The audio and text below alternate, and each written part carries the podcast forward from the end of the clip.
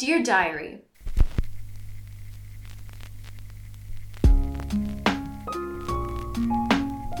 I'll be totally honest, I've just about had it with these kids. Here they are, running around like they're the detectives or something. I just don't know how much more of this silliness I can take. Jones and Cooper have appointed themselves as Nancy Drew and Hardy Boy. I don't think they understand that they are teenagers. It's all well and good for Jones to do it. It's not like F P would ever come around and stop him anyway. Besides, pissing off the serpents isn't something I'm especially keen on. But Elizabeth, as soon as she starts prowling, her mother gets involved. And I just don't know about Alice. She's so unpredictable.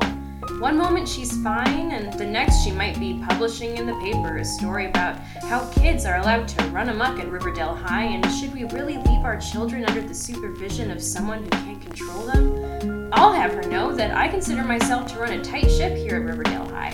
It's not my fault that some of the parents in Riverdale don't think the same thing.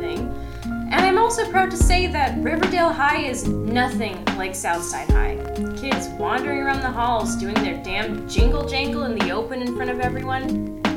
At least I don't have gangs and drugs all over my school. Or even worse, vigilantes. Okay, so one student from Riverdale High was killed, and so was one teacher. So what?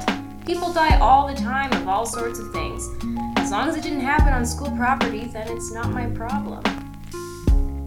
Well, I'd better stop writing and get back to work. I have a meeting today about funding with the school counselor, but I'm thinking of taking the funds and allocating them to the football team instead. Go Bulldogs! Weatherby.